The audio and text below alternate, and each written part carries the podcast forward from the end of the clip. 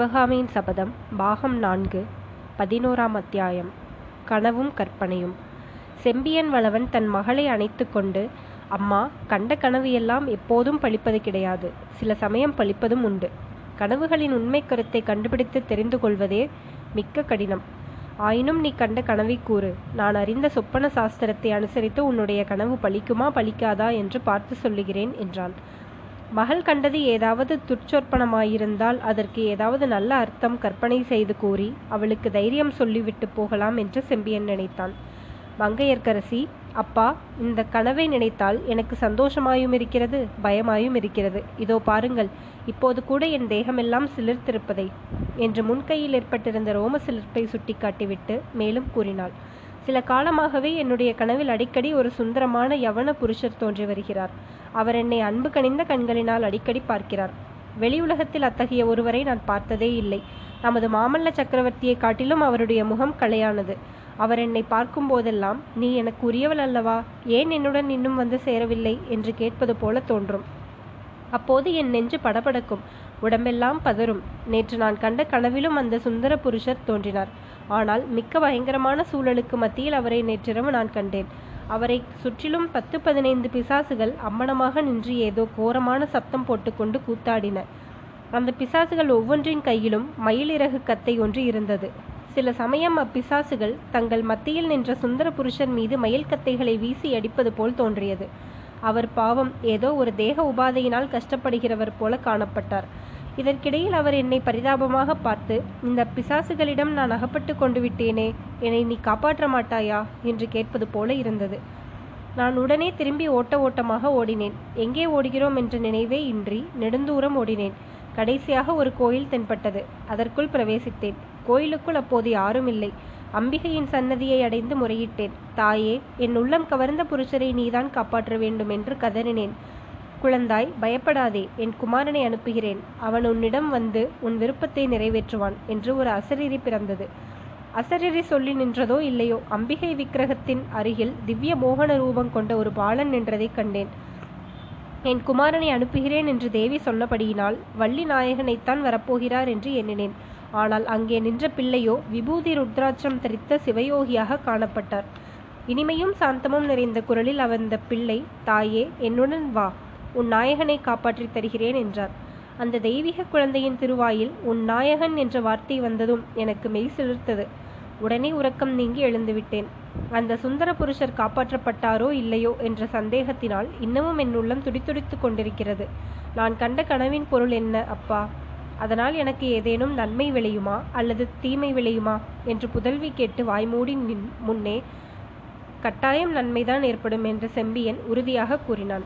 சற்று நேரம் சிந்தனையில் ஆழ்ந்திருந்துவிட்டு அச்சோழர் பிறந்தகை மேலும் கூறியதாவது நீ கண்ட கனவு ஏதோ தெய்வீகமாக தோன்றுகிறது. உன் மனதுக்கிசைந்த சுந்தர மணாலனை நீ இங்கேயே அடையப் போகிறாய். அப்படி நீ அடையும் மணாலனுக்கு ஏதோ பெரிய கஷ்டங்கள் நேரலாம் என்றும் நமது குலதெய்வமாகிய முருகப்பெருமானின் அருளால் அந்த கஷ்டங்கள் எல்லாம் நீங்கும் என்றும் உன்னுடைய கனவிலிருந்து ஊகித்தருகிறேன் என் அருமை மகளே ஒரு விஷயத்தில் நீ உறுதியாக இருக்க வேண்டும். நான் இல்லாத சமயத்தில் உன்னை தேடி அதிர்ஷ்டம் வந்தால் அதை நீ வேண்டாம் என்று தள்ளாதே. ராஜகுலத்தில் பிறந்தவன் எவனாவது உன்னை கரம் பிடிக்க விரும்பினால் அப்படிப்பட்டவனை மணந்து கொள்ள இப்போதே உனக்கு நான் அனுமதி கொடுத்து விடுகிறேன். போர்க்களத்திலிருந்து நான் உயிரோடு திரும்பி வந்தால் உன்னையும் உன் மணாலனையும் பார்த்து ஆனந்த கண்ணீர் சொரிந்து ஆசிர்வதிப்பேன். ஒருவேளை போர்க்களத்தில் உயிர் துறக்கும்படி நேரிட்டால் ஆவி வடிவிலே திரும்பி வந்து உங்களை ஆசிர்வதித்துவிட்டு அப்புறம்தான் வீர சொர்க்கத்திற்கு போவேன்.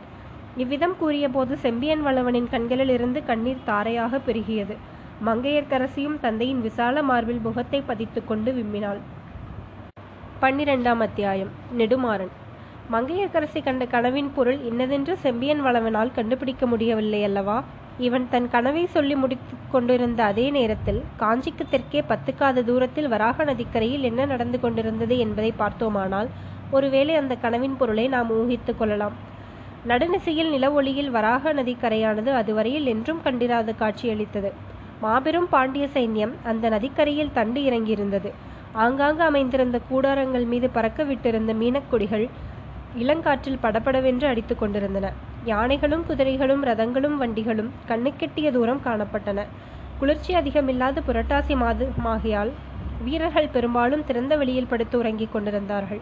தூக்கம் வராதவர்கள் ஆங்காங்கே கும்பல் கூடி உட்கார்ந்து கதை பேசிக் கொண்டிருந்தார்கள். நடுநிசையின் நிசப்தத்தை கலைத்துக்கொண்டு ஒரு சில சமயம் அவர்களுடைய சிரிப்பின் ஒலி கேட்டது. அத்தகைய கூட்டம் ஒன்றின் அருகில் சென்று அவர்கள் என்ன விஷயத்தை பற்றி பேசுகிறார்கள் என்று தெரிந்து கொள்வோம். பொதுவாக அவ்வீரர்கள் சிறிது கவலையுடனேயே பேசிக் கொண்டிருந்தார்கள். மேலே காஞ்சியை நோக்கி போகாமல் இன்னும் மூன்று நாளாக அந்த வதா வராக நதிக்கரையில் சைன்யம் தங்கியிருப்பதை பற்றியும் அவர்களுடைய சேனாதிபதி நெடுமாற பாண்டியனுக்கு என்ன உடம்பு என்பது பற்றியும் அவர்கள் பேசினார். உடம்பு ஒன்றுமில்லை வேறு ஏதாவது காரணம் இருக்கிறது என்று சிலர் காதோடு காதாக சொன்னார்கள்.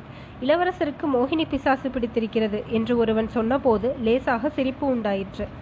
என்ன சிரிப்பு வேண்டு கிடக்கிறது? நாளை காலையில் காஞ்சியிலிருந்து பல்லவர் படை கிளம்பப் போகிறது. நாம் நடுவழியில் உட்கார்ந்திருக்கிறோம் என்றான் இன்னொருவன். இங்கிருந்து திரும்பி மதுரைக்குத்தான் போகப் போகிறோமா? என்னவோ என்றான் இன்னொருவன். அப்படி திரும்பி போவதைக் காட்டிலும் இந்த வராக நதியில் விழுந்து உயிரை மாய்த்து கொள்ளலாம் என்றான் இன்னொருவன். ஆஹா உயிரை மாய்த்து கொள்ள நல்ல வழி கண்டுபிடித்தாய். இந்த வராக நதியின் தலைகீழாக நின்றால் தண்ணீர் மூக்கு வரையில் வரும். இந்த நதியில் மூழ்கி உயிரை மாய்த்து கொள்ள ரொம்ப கெட்டிக்காரத்தனம் வேண்டும் என்றான் இன்னொருவன். எது எப்படி இருந்தாலும் நான் திரும்பி போக போவதில்லை. வாதாபியிலிருந்து அதை கொண்டு வருகிறேன் இதை கொண்டு வருகிறேன் என்று என் காதலியிடம் சொல்லிவிட்டு வந்திருக்கிறேன். வெறுங்கையோடு போனால் அவள் என்ன சொல்லுவாள் என்றான் வேறொருவன். வீரபாண்டியர் குலத்தில் பிறந்தவருக்கு இப்படிப்பட்ட விளக்கெண்ணெய் சுபாவம் எப்படி வந்ததோ என்று ஒருவர் கூறி பெருமூச்சு விட்டார். இவ்வாறெல்லாம் மேற்படி வீரர்கள் அழுத்து சலித்து பேசுவதற்கு காரணமாயிருந்த பாண்டிய இளவரசன் நெடுமாறனை வராக நதிக்கரை ஓரமாக அமைந்திருந்த அவனுடைய கூடாரத்திற்கு சென்று பார்ப்போம். ஆம் இதோ வீற்றிருக்கும் இந்த கம்பீர சுந்தர புருஷன்தான் நெடுமாறன். பல்லவ குலம் தோன்றியதற்கு எத்தகையோ காலத்திற்கு முன்னாலிருந்து வாழையடி வாழையாக வளர்ந்து வந்த பாண்டிய மன்னர் குலத்திலே பிறந்தவன். அவனுக்கு எதிரில் நின்ற திகம்பர சமணர் உட்கார்ந்திருந்தார். அவருக்கு அருகில் மயிலிறகு குத்தை மயிலிறகு குக்கத்தை சுருட்டிய பாய் கமண்டலம் ஆகியவை இருந்தன.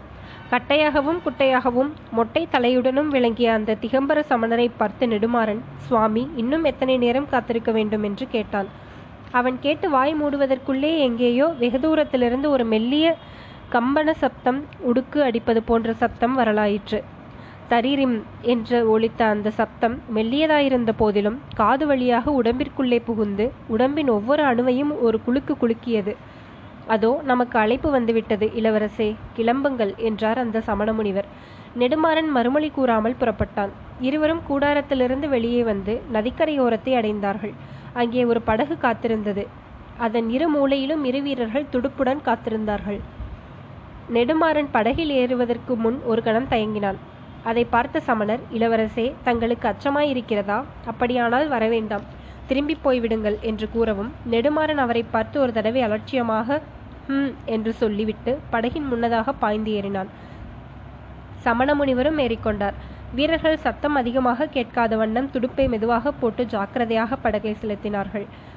படகு அக்கறையை அடைந்தது. வீரர் இருவரும் அங்கேயே படகுடன் காத்திருக்கும்படி சொல்லிவிட்டு நெடுமாறனும் சமண முனிவரும் மேலே சென்றார்கள். போக போக உடுக்கையின் ஒளி அதிகமாகிக் கொண்டு வந்தது. அந்த ஒளியானது ஒரு வகை காந்த சக்தியைப் போல நெடுமாறனை கவர்ந்து இழுத்தது. இனிமேல் அவன் விரும்பினாலும் திரும்பி போக முடியாதபடி அதன் சக்தி கணத்திற்கு கணம் அதிகரித்து கொண்டிருந்தது. நெடுமாறனின் நடையும் விரைவாகி கொண்டு வந்தது. கடைசியில் அவனுடைய நடை ரொம்ப வேகமாகி ஓட்டமாகவே மாறியது.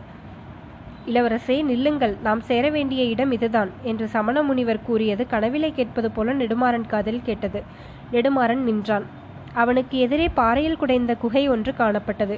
குகையின் வாசலில் இரண்டு துவாரபாலகர்கள் நின்றார்கள். உண்மையில் கல்லில் செதுக்கிய சிலைகள் தாம் அவை. எனினும் மயக்கத்தில் ஆழ்ந்திருந்த இளவரசன் ஒரு கணம் அவர்கள் உண்மையான காவலர்கள் என்றே நினைத்தான்.